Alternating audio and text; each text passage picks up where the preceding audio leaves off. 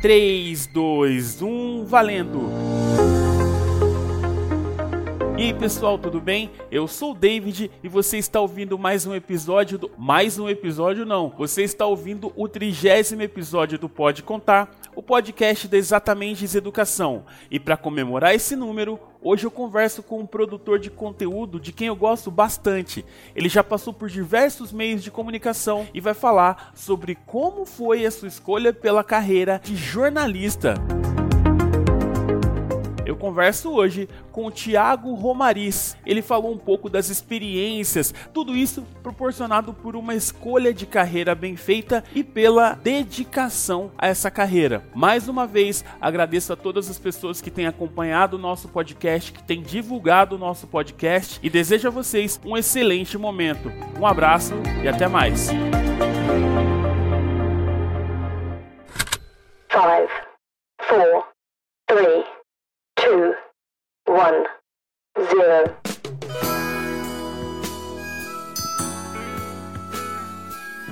Davizão, obrigado demais, cara, pela, pela introdução, pelo convite. E, putz, vai ser um prazer conversar sobre tudo, né, que a gente puder conversar. Pode ser Marvel DC também, pode ser Star Wars, pode ser série, pode ser. Muito, muito obrigado e vamos lá para esse papo. Tô ansioso por ele também. Ah, muito bom. Cara, vamos lá. Eu acompanho o seu trabalho na internet há muito tempo e eu devo confessar que quando você entrou no Omelete, a primeira vez que eu te vi, eu falei, cara, o que, que esse cara tá fazendo aí? Mas você, com o seu carisma e com o poder poder do porquê conquistou e eu acho que você foi uma das pessoas assim que eu criei mais afinidade quando você apresentava lá todas as, as críticas ou o hiperdrive ou coisas do tipo. Uhum. Mas antes de chegar no Omelete, tem uma história do Thiago. Como começa essa história no jornalismo?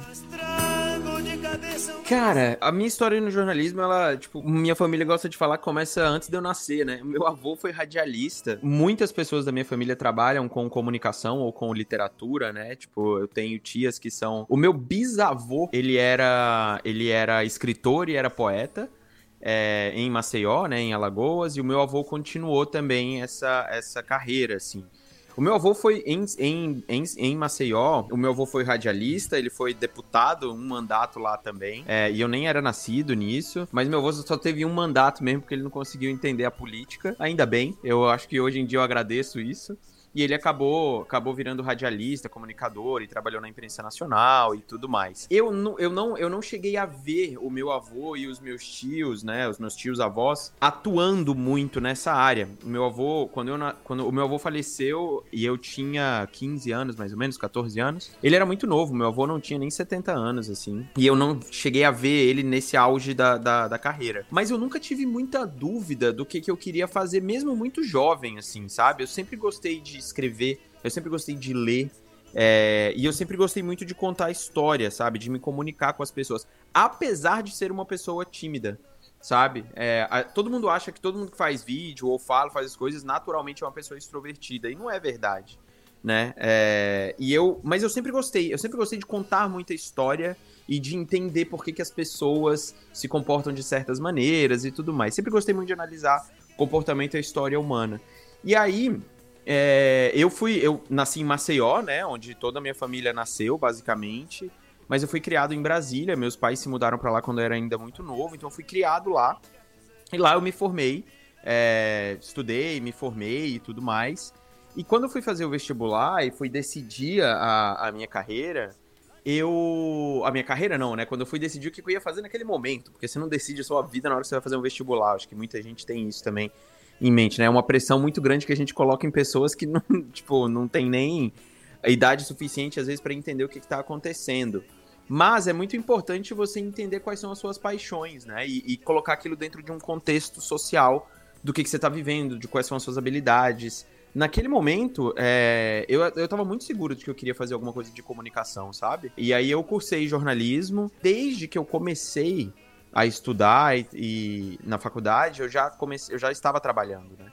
Eu trabalhei desde o meu primeiro semestre É, primeiro eu trabalhei como analista de dados na Siemens, vendi plano de celular em shopping. Ao mesmo tempo, eu fazia uma coisa na faculdade, com uns amigos de faculdade, que eu trabalhava à noite na TV comunitária, né? E na TV comunitária eu fazia um programa de esporte, é, que lá na época era o Extracampo. E, cara, ali eu aprendi muito quando eu tava na faculdade. Mas assim, eu aprendi muito, porque. E eu tinha 18 anos, sabe? 19 anos. Então eu, eu passei quase dois, um ano, assim, na TV comunitária. Ao mesmo tempo que eu ia agregando outros valores ali na minha carreira também.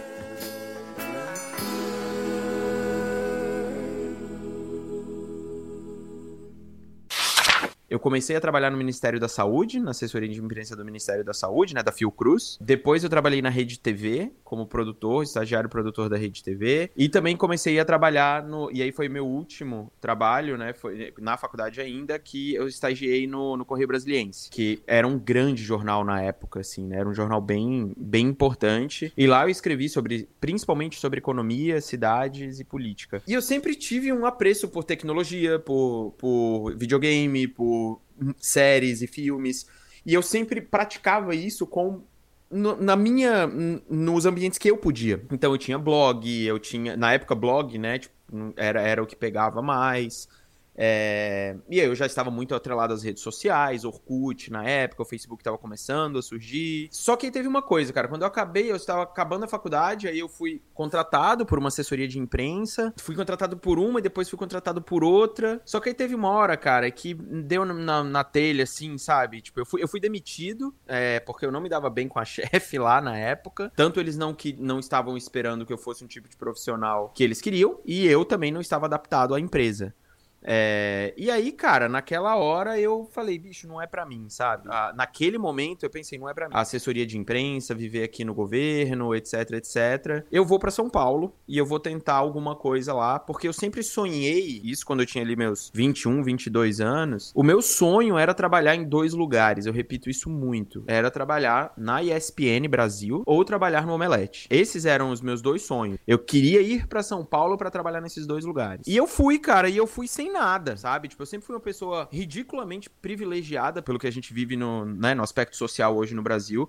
Meus pais nunca foram de sequer classe média, dá para dizer. A gente sempre viveu muito bem, mas a gente não tinha muito dinheiro. É, eu estudei em escola pública, boa parte do meu ensino fundamental, meu ensino médio eu estudei em escola particular, ainda que fosse dívida atrás de dívida, meu pai e minha mãe conseguiram pagar muito bem e eu ganhei uma bolsa para a faculdade que eu fiz. E aí quando eu fiz essa essa essa viagem para São Paulo, eu fiquei na casa de, do meu primo e eu falei, cara, vou ficar tentando, vou imprimir todos os meus currículos que você imaginar e sair entregando currículo e mandando e-mail para todo mundo. E eu fui com literalmente 500 reais na minha, na, na minha, no meu bolso. Porque eu tinha uma casa para ficar, né? Tinha uma casa para ficar do meu primo, então fui para lá, ele me ajudou bastante. E aí, cara, eu comecei a caçar. Cacei um monte de, de lugares, fui para tudo que é redação. Tive muita sorte, assim, também. Porque acho que foi um misto de sorte e experiência também. Porque eu tive quatro anos de faculdade, né? E um pouco mais ali, que eu já tava, sei lá, uns quatro, seis meses é, formado. E eu já tinha bastante experiência, né? Eu já tinha passado por rede TV, por Ministério da Saúde, eu já tinha experiência de campo, eu já tinha um portfólio legal, trabalhei no Correio Brasiliense, eu tinha coisas de vídeo para mostrar, eu tinha, porque eu trabalhei na televisão. Eu cheguei em São Paulo numa quinta. Se eu não me engano, na segunda ou na terça-feira, o Omelete me respondeu, é, me chamando para uma entrevista. E a ESPN me chamou para uma entrevista, tipo, dois dias depois. Foi uma parada de sorte, assim, de outro planeta, sabe? De outro planeta. É, e a minha carreira começou muito durante a faculdade. É, eu, eu fui muito privilegiado também de saber o que eu queria, mas de ter uma tranquilidade de que, assim, se não der certo, amigão, não tem problema, sabe? Eu vou tentar outra coisa, eu vou procurar outra coisa, eu vou caçar outra coisa. Mas eu tinha muita confiança de que a minha paixão pelo que eu sentia naquele momento ia me dar o gás e a gasolina que eu precisava para buscar alguma coisa, sabe? Durante a faculdade foi um momento que eu, que eu busquei muito isso. Muito, muito isso. E eu ajudei muito, eu queria muito ajudar meus pais ao mesmo tempo, porque eu queria trabalhar para levar dinheiro para casa, sabe? Nem que fosse 500 reais, que fosse 600 reais, é, que eu pudesse, porra, comprar um presente para minha mãe no Natal, sabe? Era algo que eu queria muito. E isso me ajudou bastante na minha carreira, praticar. Eu pude praticar muito antes de começar. Até eu chegar no Omelete, eu já tinha é, uma, uma pequena bagagem de um profissional muito jovem ainda, mas uma bagagem que já era muito diversa, né? Eu já tinha passado por uma das maiores redações de economia e política do país, eu já tinha passado por uma redação de televisão, eu já tinha ficado dois anos na Fiocruz e trabalhado numa TV comunitária, né? Que era uma, era uma, era uma experiência de guerrilha, assim, basicamente, que me ajudou bastante, cara, me ajudou muito. Eu, quando eu cheguei no Omelete, eu tava realizando um sonho, assim. É, era, era tudo que eu queria. Era exatamente aquilo que eu queria, sabe? Eu falei, eu vou buscar isso. Tem uma história engraçada que quando o Érico me ligou, é, quem, quem, me, quem me fez a entrevista comigo foi o Érico, e quem me ligou foi. Quem me mandou um e-mail foi o Érico para falar que eu tava aprovado. Dois dias depois do meu primeiro dia no Omelete, a ESPN me chamou de novo para eu fazer uma entrevista. É, e aí eu tive que dizer não, porque eu tinha acabado de entrar no Omelete. Tipo, como é que eu vou, sabe? Eu não, não tenho a menor condição. Tipo, não vou, não vou tentar pegar dois coelhos ao mesmo tempo, né? E aí eu, eu, dei muita sorte que anos depois eu ainda trabalhei na ESPN também e, e tive, tive a sorte de conhecer muita gente lá depois. Você tem toda uma bagagem de experiência durante o período da faculdade com as mídias que a gente pode chamar de tradicionais. E aí você foi para a mídia de internet. A diferença de dinâmica causou algum impacto que você de repente pensou: "Nossa, acho que não era isso". Você diz de tipo sair do jornal ou da TV e ir pra internet? Isso, exatamente. Cara, não, não, para mim não. É... Em relação. Por quê? Eu. A minha geração de, digo assim, de jornalistas, vamos dizer assim, de comunicadores, né? Foi formado já nesse mundo digital. Ele podia não ser tão ágil, tão descentralizado e disseminado quanto ele é hoje. Mas a minha faculdade, desde o dia 1, antes mesmo, tipo, tudo eu já estava dentro do mundo da digital, sabe? É, eu vi a evolução, eu vivi essa evolução. Eu também vivi e vivo ainda os desafios e as dores de você ver como ela muda rápido, né? Eu lembro que quando eu vi o TikTok pela primeira vez, é, quando eu vi o Snapchat, na verdade, né? Pela primeira vez, cara, isso aqui não é para mim, não dá, bicho, não tem como, sabe? E eu sigo achando que um, um, um vídeo de 15 segundos, que era na época do Snapchat, ou 30 segundos, ele te informa pouquíssimo. Ele pode te entreter. E, e realmente entretém, dependendo do que é. Mas a gente tá vendo com o passar do tempo que para você conseguir segurar a atenção, monetizar, manter, fidelizar, trazer uma boa história, é muito difícil você fazer isso em 10 segundos. Não à toa, o YouTube incentiva hoje vídeos mais longos, os podcasts são cada vez mais populares. A gente vê o, o Instagram colocando os Reels cada vez maiores. É, o Stories hoje você pode colocar até um minuto. O TikTok deixa você fazer live. Então, assim, as coisas mudam bastante, sabe? Eu não senti nenhum tipo desse impacto cara. Eu acho que eu consegui muito usar a, a, a, os professores que eu tive na época de redação. Assim. Foi muito bom para mim, tipo, ver uma. ter trabalhado, mesmo que por pouco tempo, com uma galera muito velha guarda, que me ensinou muito sobre conceitos de, de informação, de comunicação. E eu consegui, eu ainda tento, né, misturar muito essas coisas para saber como conversar com pessoas cada vez mais jovens, assim, porque principalmente por causa dos assuntos que eu falo, eu vivo muito em dois mundos, né? Tipo, quando eu vou falar de cultura pop, cinema, séries e tal, é majoritariamente um público mais jovem, né? Do tipo, uma galera de 40 anos para baixo ou muito para baixo. Depois de um tempo, a minha carreira mudou bastante também, né? E eu fui mais pra um lado de, de empresa, de execução, de executivo mesmo e tudo mais. Eu lido muito com B2B, então falo muito sobre o comportamento do usuário, falo muito sobre é, o mercado B2B, mercado de trabalho, mercado de comportamento do consumidor. Então, eu, eu tenho esse desafio até hoje, mas eu acho que essa é a característica principal de quem comunica. Você precisa viver incomodado por essas mudanças e entender como se encaixar nelas, sabe? Então, eu tive dificuldades mais recentes, mas na hora que trocou pro mundo digital, eu já tava muito adaptado a ele porque eu basicamente nasci com ele, sabe? É, eu fiz essa pergunta exatamente por essa questão, né? A gente tem vivido nos últimos 20 anos uma mudança gigantesca na dinâmica da forma que a, a, comunicação acontece, na forma da informação acontecer. Aí eu queria dar um passo atrás, Thiago, pra gente conversar sobre essa questão de como é a rotina, porque a gente pensa assim, ah, jornalista, primeira coisa que me vem na cabeça é William Bonner falando boa noite. Sim, né?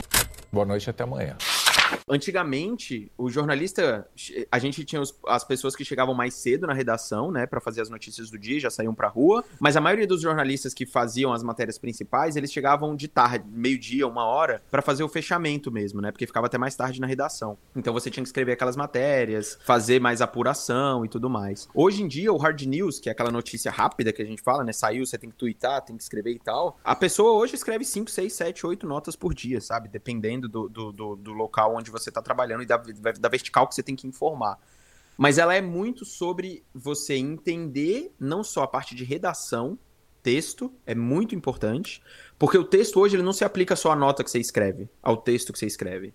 Ele tem que ser aplicado também às redes sociais e aos canais que você distribui. Um jornalista hoje que não entende canal e não entende distribuição, ele tem uma perna menos, sabe? é muito complicado. Tipo, para correr nesse mundo é muito difícil. Então você precisa entender como que todos esses canais funcionam, sabe? É, é necessário. E cada um desses canais demanda um texto específico, demanda um timing específico, demanda um tipo de vídeo específico. É sempre importante. E eu digo também que, assim, você não precisa. Ah, pra eu ser jornalista hoje, eu preciso saber lidar com. Eu preciso saber gravar pro TikTok, eu preciso saber editar vídeo, eu preciso saber. É sempre bom. É sempre bom, sabe? Eu sei, eu edito 99% dos vídeos do meu canal canal, porque eu me adaptei àquela forma de vídeo que eu faço, que é mais ou menos o que a gente tá fazendo aqui, falando. É rápido, é naquela hora, porque eu gosto de fazer aquilo. As pessoas já entenderam como é que são os meus vídeos, entenderam como é que eu faço, e a gente acaba se identificando nesse tipo de, nesse tipo de conteúdo. Mas hoje o dia a dia de uma redação, ele é muito, eu diria que ele é focado na agilidade dos canais, sabe? Isso traz, isso traz vários desafios, né? Você acaba errando muito mais. Fake news, a ideia de desinformação hoje é absurdamente grande, talvez o maior problema que a gente tenha no mundo das redações hoje.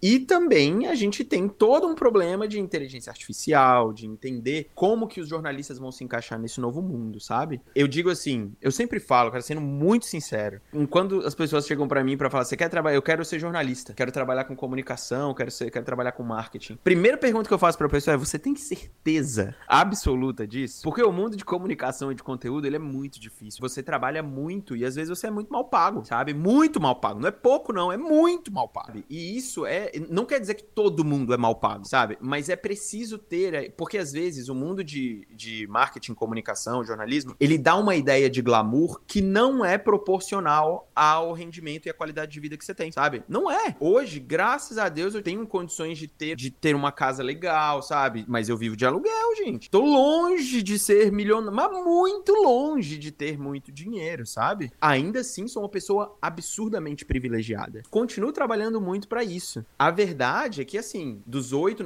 oito anos que eu passei no Omelete, nove anos, a, cara, até o sétimo ano, sexto ano, isso com todo o glamour que a gente via, porque, putz, eu viajei o mundo inteiro a trabalho, consegui fazer um monte de coisa, e isso é incrível. Eu não, não tiro uma vírgula, não deixaria de fazer nada. Mas não quer dizer que você tem uma qualidade de vida maravilhosa, não. E várias profissões têm isso também. Eu só acho que o glamour que às vezes o, o, o jornalismo, o marketing passa para as pessoas, ele pode enganar um pouquinho. E eu tenho certeza que quem trabalha no mercado concorda um pouco comigo.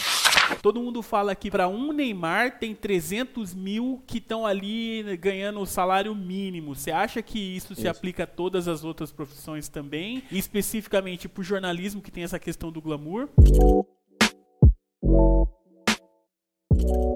Eu, eu não, não tenho dados na minha mão aqui para falar exatamente como que é essa média de salário, mas eu digo assim, pelos meus anos de experiência, é a maioria das pessoas é mal paga, né? É mal paga, assim. É, é, um mercado muito, muito complicado, sim, e que você precisa se destacar muito para conseguir ter um bom salário. E principalmente, acho que a coisa mais importante de todas, você precisa estar em grandes centros. Foi por isso que eu fui para São Paulo, sabe? Esse é um grande problema. Tipo, você tem, eu sei lá, vou chutar um número, sei lá, 80% do mercado de comunicação do Brasil deve estar em São Paulo, ou mais. E aí eu tô falando de jornalismo, tô falando de marketing, tô falando de propaganda, tô falando, tá tudo lá, as empresas estão todas lá. Então é muito complicado, sabe? É, é, você ter essa concentração tão forte em um lugar só. Tem no Rio? Tem. Tem em BH? Tem. Tem em Brasília? Tem. Mas é, é, muito diferente, sabe? É muito diferente como você tem a concentração de renda per capita por ser, né? Até a, a, a região mais, mais rica do país. No geral, eu sempre falo isso. Eu acho que é um, um mercado injusto, no geral, assim, para colocar. E ele exige muito de você em termos de atualização. É muito fácil você ficar para trás no mercado de comunicação.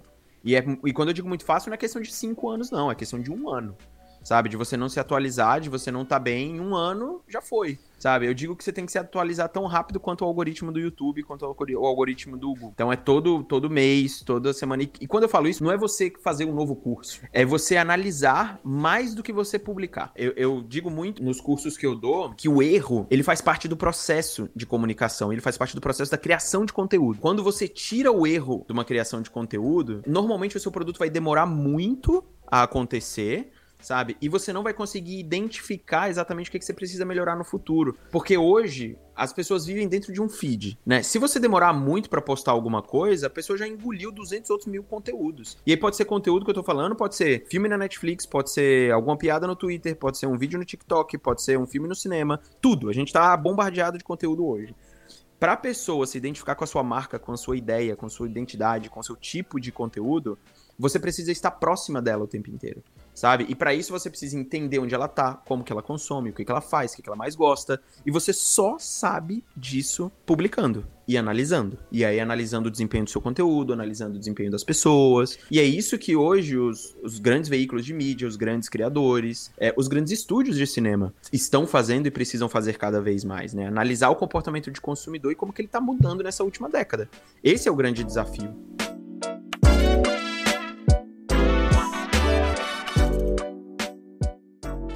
Hoje Bom. eu estou conversando com o meu ídolo da internet, vamos dizer assim. Você como se fosse um colega distante. Tipo, teve uhum, uma sei. época que eu tava depressivo e foi quando você começou a publicar ou quando você voltou com o seu canal que eu falei: "Nossa, o Thiago, meu Deus! E hoje eu tô conversando Legal. com você. Quando você fazia campo ou quando você fazia próprio jornalismo escrito, você deve ter se deparado diversas vezes com algumas pessoas de sua admiração. Como era isso, cara? Cara, até hoje, assim, acontece isso. Como eu disse, eu sou uma pessoa ainda tímida, assim, dependendo. Eu detesto tietar as pessoas, sabe? Mas e, e, eu amo que as pessoas falem comigo, que eu consiga trocar, e que eu sou tímido para chegar em outras pessoas para falar isso, sabe?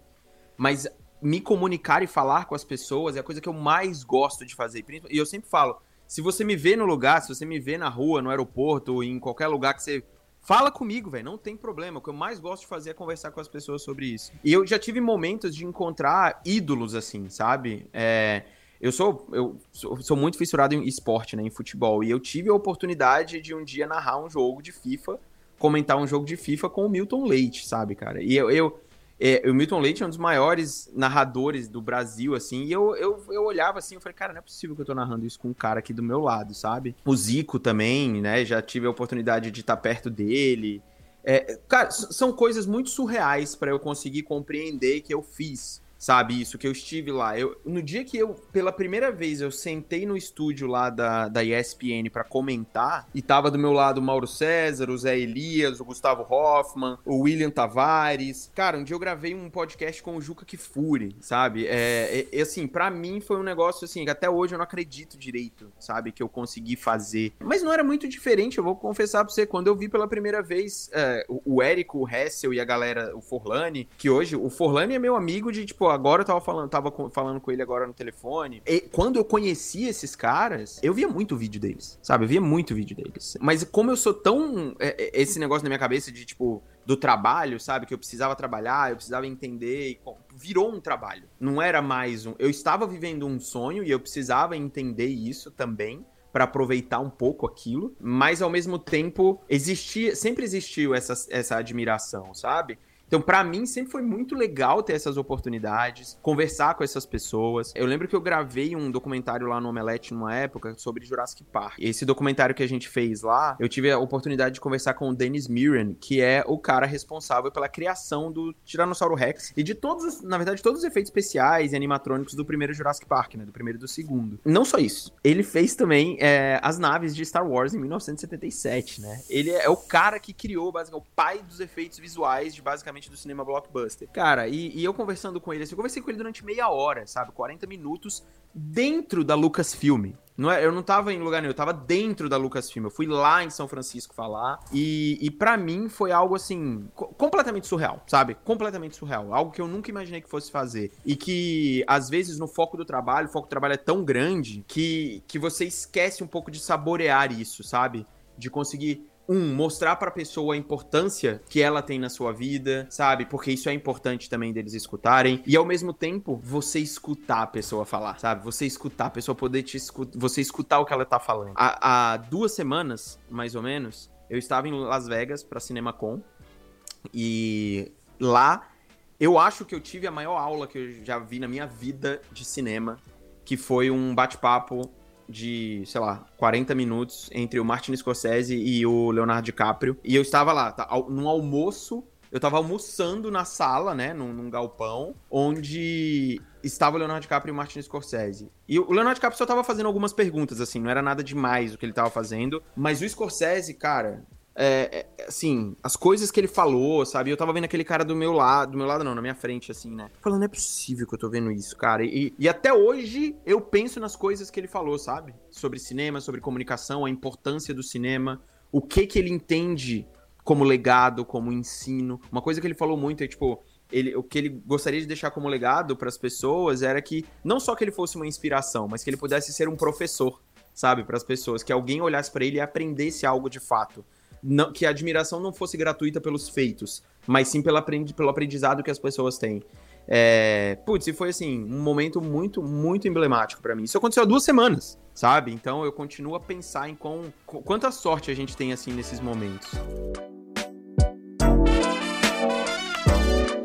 É, acho que é o mesmo que eu tô sentindo nesse momento aqui, de poder trocar com você assim. E aí eu queria aproveitar para fazer uma pergunta baseada num TED que eu assisti seu que você fez, acho que foi no Paraná, que você falou assim, é, não tem separação entre CPF e CNPJ. E aí Isso. eu queria trazer um, um dois ditados para você, que é Uhum. O dia que você começar a trabalhar com o que você ama, você nunca mais vai trabalhar. Essa é uma visão. Uhum. E tem a outra visão, que é o dia que você trabalhar com o que você ama, você nunca mais vai gostar de nada.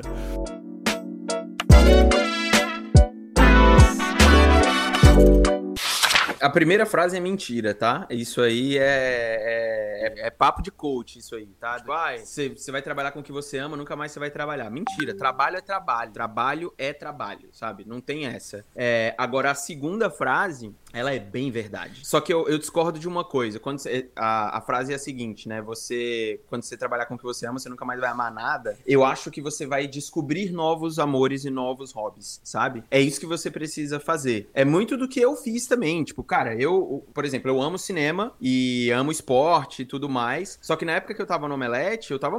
Putz, o, o futebol e o esporte era muito minha válvula de escape. Porque eu amava aquilo não tava necessariamente trabalhando. E depois eu, né, acabei abraçando os dois depois. Mas na época da pandemia, por exemplo, que eu tava fazendo tudo ao mesmo tempo, pô, enveredei para estudar sobre café, sobre uísque, sabe? Do tipo, sobre coisas que eu queria e que eu fui aprendendo a ter paixões novas. Agora, esse papo de que se você faz o que você gosta, você não trabalha, sou a prova viva disso. É mentira completa tá? A verdade é que você trabalha 10 mil vezes mais, sabe? Porque você gosta tanto da parada que você continua trabalhando, trabalhando, trabalhando.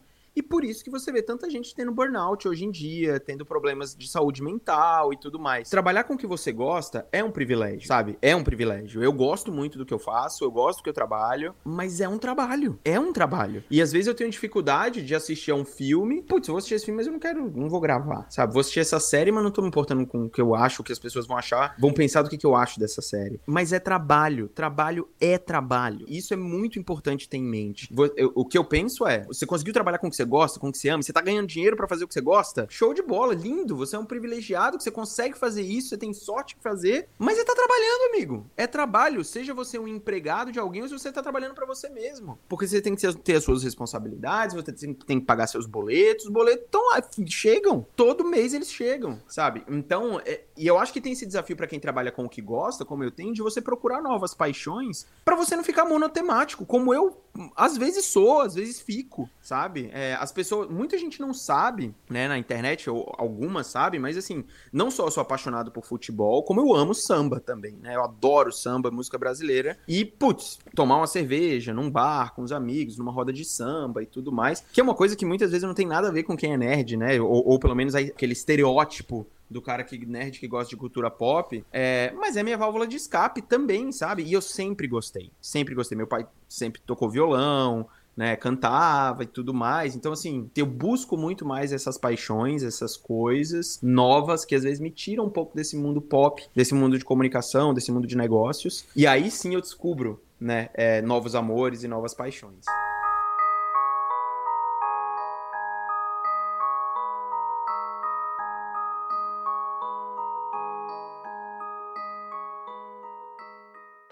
Tiago, eu gostaria que você falasse um pouco sobre a sua saída do Omelete e sobre os projetos que te influenciaram e sobre o processo de tomada de decisão que não deve ter sido fácil. Quando eu saí do Omelete, primeiro eu acho que foi um choque para muita gente, né? Eu não acreditava, porque assim, ó, vou ser bem honesto, eu acho que só você segurava o Omelete assim. Uhum. Pouco tempo antes de você sair, só você tava segurando. Porque eu, eu não sei, parece que aqueles caras tinham perdido um pouco da originalidade. Aí você saiu, eu fiquei em choque, eu falei, estou órfão de conteúdo. não, eu entendo. E, e, e assim, é, foi um choque é, para mim também, sabe? E eu, eu, eu levei um tempo para tomar a decisão, mas foi uma decisão que eu, que eu queria tomar. A empresa tava caminhando para alguns caminhos que não necessariamente eu concordava, e tudo bem, e que eu respeitava completamente, assim, tipo, é, era, era direito da empresa. E, mas principalmente eu sentia que eu precisava ser desafiado, sabe? Eu cheguei num momento lá dentro do Omelete onde se fosse para ter um novo desafio, precisava ser, lá dentro, precisava ser uma parada que a gente realmente mudasse as coisas, sabe? É... E não era necessariamente o momento do, da empresa naquela hora, era outra coisa, estava pensando em outra, outra coisa. É... Eu já tinha recebido propostas de outras empresas até que o Ebanks me procurou e a gente passou muito tempo negociando para eu ir pro Ebanks. Talvez tenha sido a melhor decisão que eu tomei, sabe? Na minha vida, assim. Porque é... não só deu tempo e me ensinou a olhar para trás e ver tudo de bom e ruim que eu fiz no Omelete, sabe? De aprender muito com aquilo. Foi um legado muito legal que eu acho que eu deixei ali. E eu fui absurdamente desafiado no momento em que eu fui pro Ebanks, porque eu continuei a falar sobre comunicação, né? Eu continuei a trabalhar com criação de conteúdo, comunicação, comportamento consumidor, tecnologia, canais, distribuição, tudo que envolve comunicação e marketing, eu ainda estava trabalhando lá no Ebanks. Mas agora numa vertente completamente diferente. Eu não era influenciador, eu não tava com a minha cara na, na no vídeo o tempo inteiro não estava escrevendo, estava gerindo uma equipe que era uma equipe de, de marketing, de assessoria de imprensa e de criação de conteúdo de uma redação de economia, né? Que a gente tinha um, um, um site lá dentro que falava sobre economia na América Latina. Então, voltando um pouco para aquela minha carreira de jornalista lá que eu tive, que eu tive no começo, e na, no começo que eu era editor-chefe do Omelete também. E essa mudança toda, cara, me trouxe um, um frescor na minha carreira que foi muito importante, sabe? E, e eu acabei olhando para a parte de cultura pop com mais leveza, porque eu criei o meu canal. É, por exemplo, você falou de WandaVision, né? O WandaVision, eu acho que ele foi talvez o segundo e o maior boom que teve, assim, no meu canal. Porque era aquele negócio que, assim,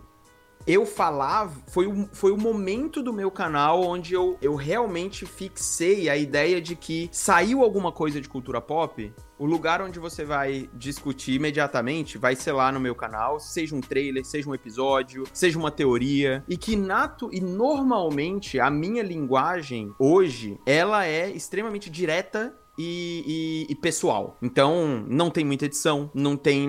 Eu ligo a câmera e converso com a galera que tá ali comigo o som às vezes não é bom, a imagem não é a melhor possível, mas é, é, é eu preciso me comunicar daquele jeito mais natural. E aí, da, daquela forma, eu fui levando e, e, as coisas foram acontecendo. O Ebanks é, sempre soube que eu ia continuar a criar conteúdo, né? Tipo, a gente sempre conversou sobre isso e tudo mais. Na verdade, eles me incentivavam a fazer isso, porque eles sabiam que eu ia me sentir bem fazendo isso. E, cara, o que eu, o Ebanks foi assim, uma parte da minha carreira, talvez, sabe, é inesquecível. Eu, eu, eu amo o Ebanks até hoje, assim. E as pessoas que estão lá, sabe? Eu aprendi muito sobre pagamento, sobre economia. Muita gente conhece o, o Ebanks pela fatura do Spotify, ou antigamente do Airbnb, ou do AliExpress, ou da Shein ou de vários outros de vários outros sites. E eu aprendi muito não só sobre o Brasil e sobre o nosso sistema financeiro e econômico, mas sobre a América Latina como um todo, né? E entender, eu trabalhei com gente de todos os países que você puder imaginar. Eu tinha equipe na China, nos Estados Unidos, na Europa. Foi muito legal isso, sabe? Passei três anos lá que foram incríveis. E aí eles me transferiram para cá, pro Canadá, onde eu moro hoje, no meio, começo ali de 2021. É, minha esposa veio fazer um, um, um mestrado que ela tá acabando aqui, um MBA.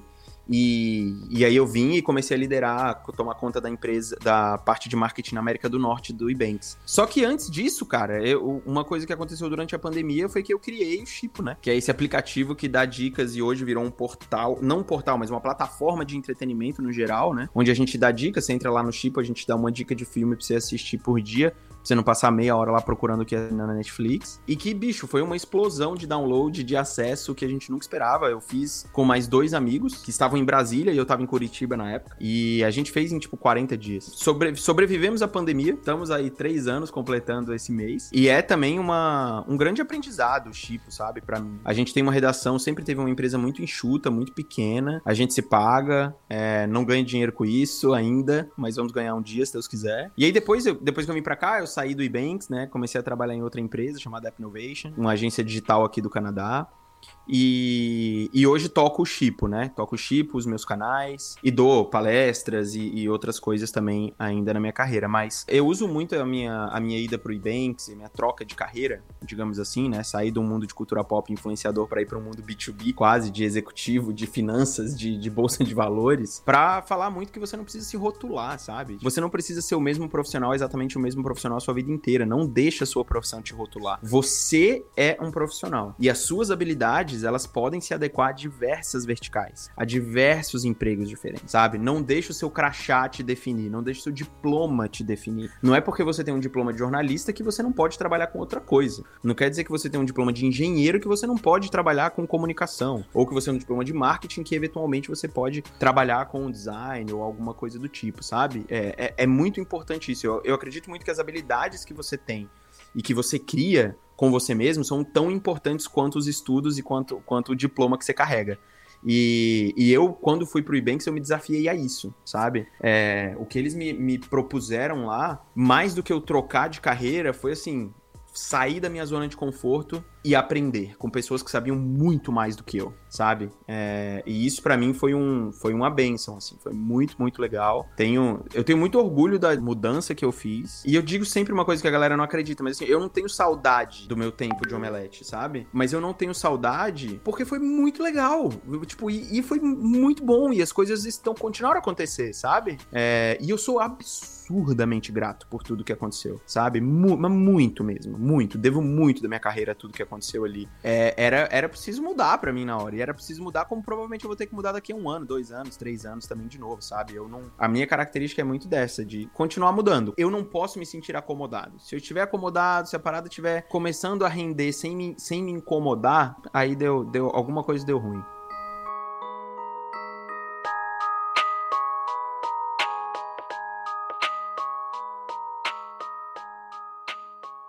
Como tá a adaptação aí, Thiago? Porque você sempre esteve em lugares muito quentes, né? Brasília é quente, Maceió é, é quente, e aí parece que não é tão assim, né? Não, não é, mas cara, curiosamente o Canadá é, assim, ele é o Canadá majoritariamente ele é frio, né? Mas eu vivo em Vancouver, né, em British Columbia, que é a província aqui, e ela é, eu digo assim, ela é tipo a Califórnia do Canadá, sabe? A maior parte do ano o clima é ameno aqui, é muito tranquilo. Neste momento que a gente tá conversando, dia 19 de maio, Tá um calor insuportável aqui, bicho. Tá um calor insuportável, de tipo 31 graus, só que é como se fosse 40 graus no Brasil. Porque é muito quente, cara. E ainda tem uma coisa: a, por a gente ficar muito no norte, só anoitece 9 horas da noite aqui, cara. É muito difícil. É muito complicado, sabe? Então, assim, eu não tive nenhum problema de adaptação aqui. Eu, te, eu sei que muita gente tem, né? Tipo, quando você chega no inverno, anoitece 4 da tarde, sabe? 3 e meia. Aí você tem pouco tempo de luz luz, e aí tá frio, aí é meio complicado. Mas em Vancouver não neva quase, neva muito pouco, sabe? É frio, sim, boa parte do ano e tudo mais, para quem tá acostumado com o Brasil, né? É frio e tudo mais, mas é uma cidade que para mim foi muito fácil de se adaptar. Vou, a gente vai completar dois anos aqui com a minha família. É um país extremamente extremamente diverso, defensor da diversidade humana, tem muitos imigrantes, e isso traz uma diversidade de pensamento, sabe? Isso para mim foi muito agradável aqui. Tenho muita saudade do Brasil, da minha família, né? De parte da minha família, e sei lá, de um boteco com um copinho americano para tomar uma cerveja, porque aqui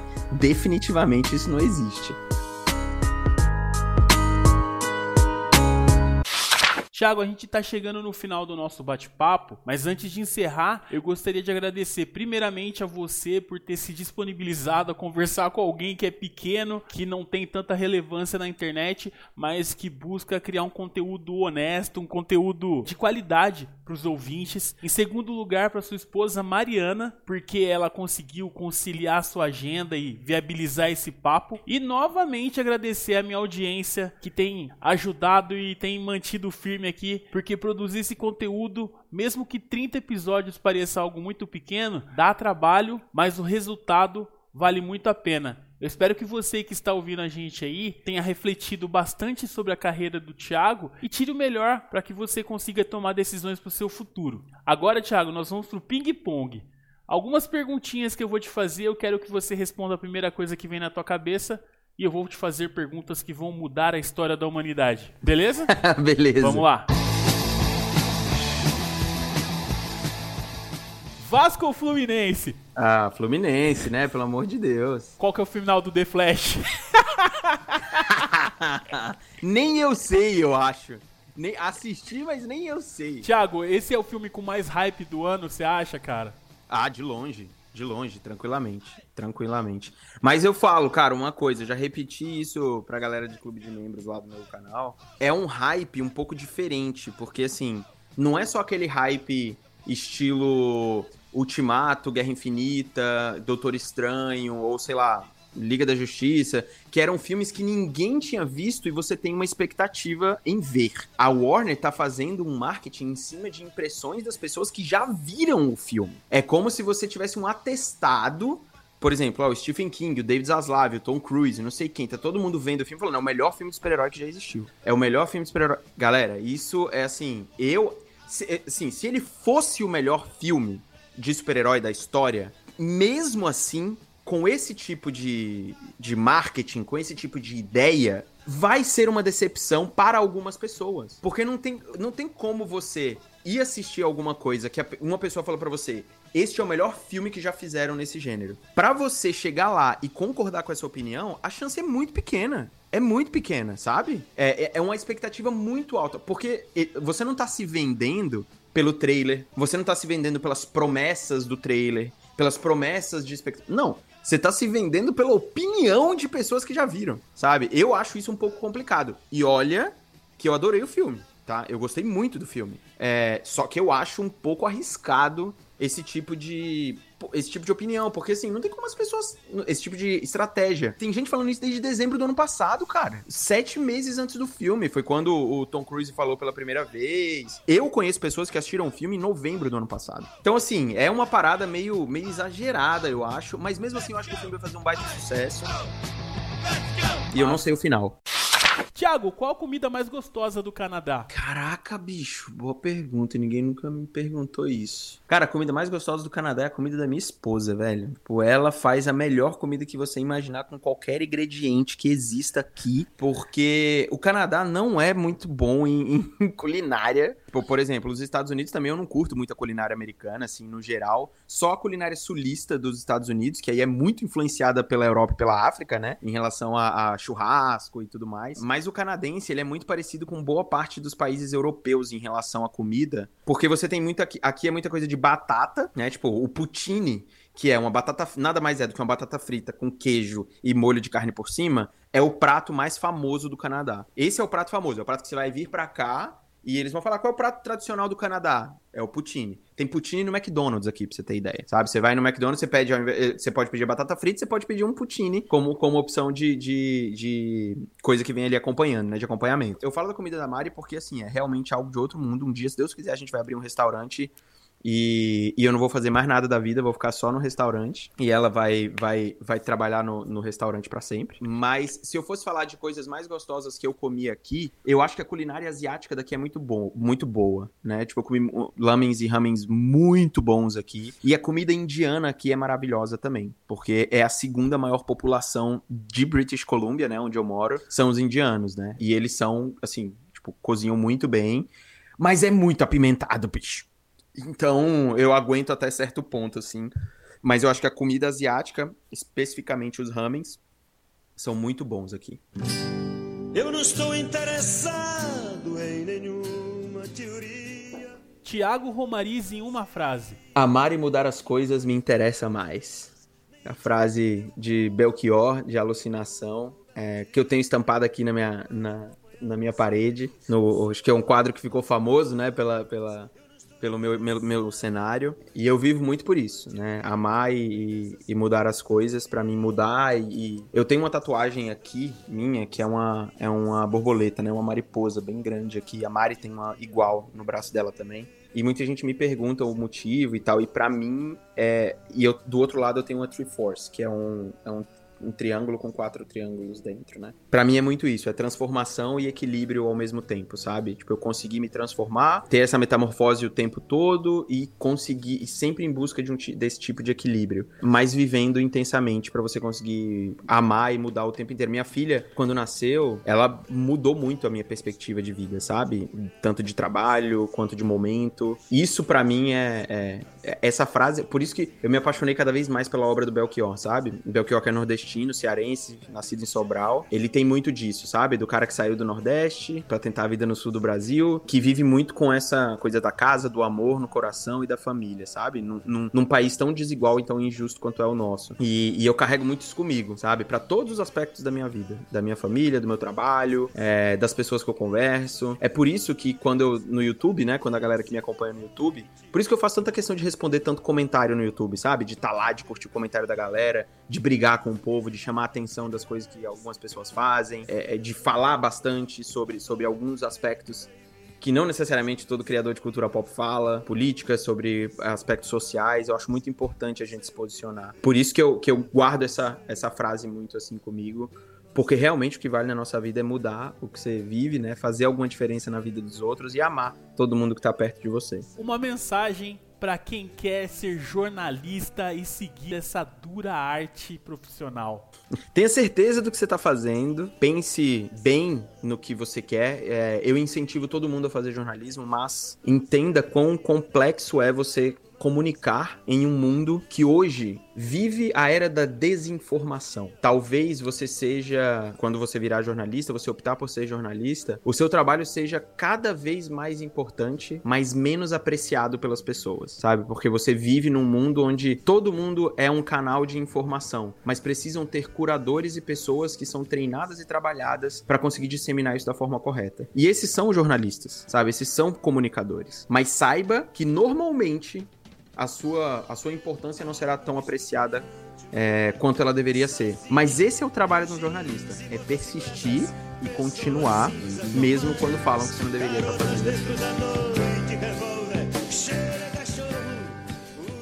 Senhoras e senhores, eu tive a alegria e essa foi, hoje foi sensacional de conversar com o Thiago Romariz, um dos influenciadores mais gente boa da internet. Se ele conversou comigo, ele já tem metade de um lugar no céu, porque assim, ó, todo mundo sabe o duro que eu dou para fazer esse conteúdo. Tenho pouquíssimos seguidores no Spotify, mas eu faço porque eu gosto. Então, para mim é um prazer conversar com o Thiago. Thiago, quem quiser te encontrar, quem comete o sacrilégio de não conhecer você na internet, como faz para te encontrar? Joga Thiago Romariz ali no Google que você vai encontrar provavelmente todas as minhas redes sociais ali. Então no Twitter é Thiago Romariz, no YouTube é Thiago Romariz também. E dá uma olhada lá no Chipo, que é C-H-I-P-P-U, que é esse site, app, uma plataforma de entretenimento onde você tem dicas de filmes e notícias todo santo dia lá para você. Você tem também um aplicativo que você pode escrever as suas críticas dos filmes, compartilhar com seus amigos também. Então, acho que você vai encontrar bastante coisa legal. Aí você vai ver eu falando um bando de besteira aí também no mundo da internet. Eu agradeço muito, a visão. Obrigado demais é, pelo convite. Conte comigo aí quando você tiver novas pautas. Tô por aqui sempre que puder ajudar. Putz, muito, muito obrigado mesmo. Eu sempre gosto de conversar assim com a galera e foi um baita de um prazer. Obrigado mesmo. Valeu, Thiago. Tenha um excelente final de dia aí e até mais.